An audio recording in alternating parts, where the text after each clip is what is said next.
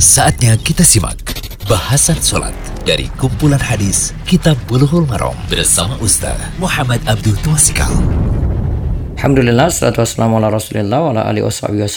Puji syukur kita panjatkan pada Allah. Sekarang kita lanjutkan pelajaran kitab Bulughul Maram audio ke 174 yaitu kita masuk di pembahasan kitab Bulughul Maram karya Imam Ibnu Hajar al-Asqalani kitab salat bab salat tatawu salat sunnah. Yaitu tentang yang yakin bangun malam baiknya witir salat witir dilakukan di akhir malam. Salat witir dilakukan di akhir malam. Hadisnya adalah hadis ke-40 atau 389 dari kitab Bulughul Maram. An Jabir radhiyallahu anhu qala Qala Rasulullah sallallahu alaihi wasallam man khafa alla yakuma min akhir laili falyutir awwalahu wa man tami'a ay yakuma akhirahu falyutir akhiral lail fa inna salata akhiral lail mashhudatun wa dzalika afdalu rawahu muslimun. Dari Jabir radhiyallahu anhu ia berkata Rasulullah SAW bersabda barang siapa khawatir tidak bangun pada bagian akhir malam hendaknya ia sholat witir pada awal malam. Dan barang siapa sangat ingin bangun akhir malam hendaknya ia sholat witir pada akhir malam. Karena sholat pada akhir malam itu disaksikan oleh malaikat dan demikian itu lebih utama.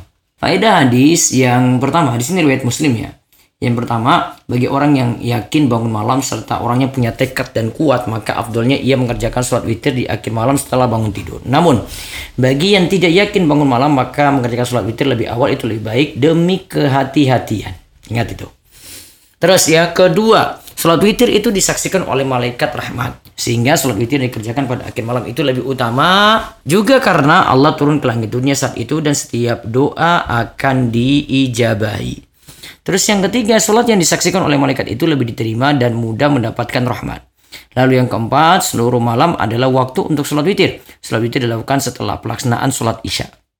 Yang kelima, sholat witir boleh dilakukan sebelum tidur bagi yang khawatir tidak bangun malam. Sholat witir boleh juga dilakukan hingga akhir malam bagi yang yakin akan bangun malam. Terus faedah yang keenam, sholat witir yang dilakukan pada akhir malam termasuk dalam tahajud. Allah Ta'ala berfirman, Wa minal layli fatahajjad bihi nafilatan laka asa ayyab'asaka rabbuka maqaman mahmudah. Dan pada sebagian malam hari, sholat tahajudlah kamu sebagai suatu ibadah tambahan bagimu. Mudah-mudahan Robmu mengangkat kamu ke tempat yang terpuji. Surat Al-Isra ayat 79. Ibnu Kasir rahimahullah dalam kitab tafsirnya berkata tahajud itu setelah bangun tidur. Al-Qama, Al-Aswad, Ibrahim An-Nakhai dan selainnya berkata seperti itu. Makna tahajud dalam bahasa Arab seperti itu. Hadis-hadis Rasulullah SAW menyebutkan tahajud itu setelah bangun tidur. Kemudian dalam ayat lain juga disebutkan inna nasyi'atal lailihi asyaddu wa ta'aw aqwamu qila.